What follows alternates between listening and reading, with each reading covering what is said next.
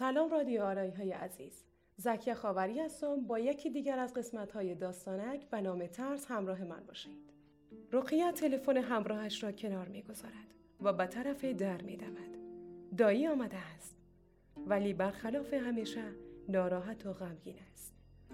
دایی وقتی می آید و می نشیند از مادر رقیه می پرسد نسا تو سنگ زده بودی؟ مادر جواب می دهد رقیه بود. اخبار امروز را دیدی؟ دایی می گوید صبح که برای نماز خصم در فضای مجازی دیدم و فکر کردم که دروغ است. اما واقعیت است. گرچه باورم نمیشه. رقیه به چشمان خیس دایی نگاه می کند و می پرسد دایی این همون فرمانده است که تعریفش می کردی؟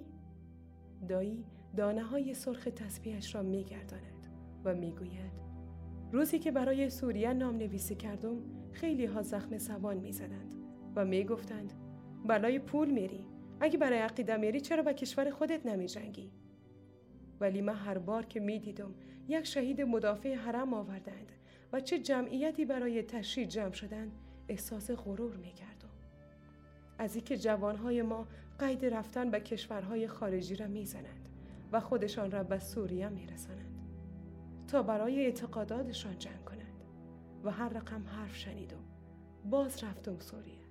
با این حال ترس اعلایم نکرده بود. اوضاع به شکلی بود که شب میخوابیدی معلوم نبود صبح زنده بیدار میشی یا نه. برای دفاع از حرم رفته بودیم.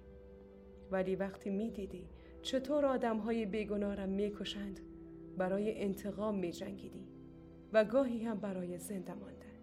صدای آه مادر بلند می شود. امان از دل بیبی بی و دختران کربلا. رقیه می پرسد ترس را چه کار کردی دایی؟ دایی می گوید وقتی زیر آفتاب داغ می دویدم ترس بود. وقتی لبهایم خشک می شد ترس بود. وقتی خمپارم می زدند و از گوشهایم خون می آمد ترس بود. وقتی خبر شهادت همرزمهایم را می شنیدم ترس بود.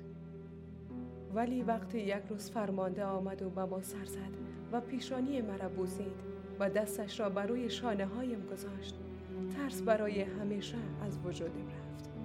چون که دیدم وسط میدان جنگ چطور خودش آرام است و لبخند می‌زنه با دیدنش یاد خدا می افتادم بین هیچ کدام ما فرق نمیگذاشت. با پاکستانی ها می گفت و می خندید با بچه های افغانستانی هم می گفت و می خندید و به همه احترام می گذاشت و توجه می کرد ببین هنوز هم لبخندش زیباست. حالا که شهید شده است زیباتر.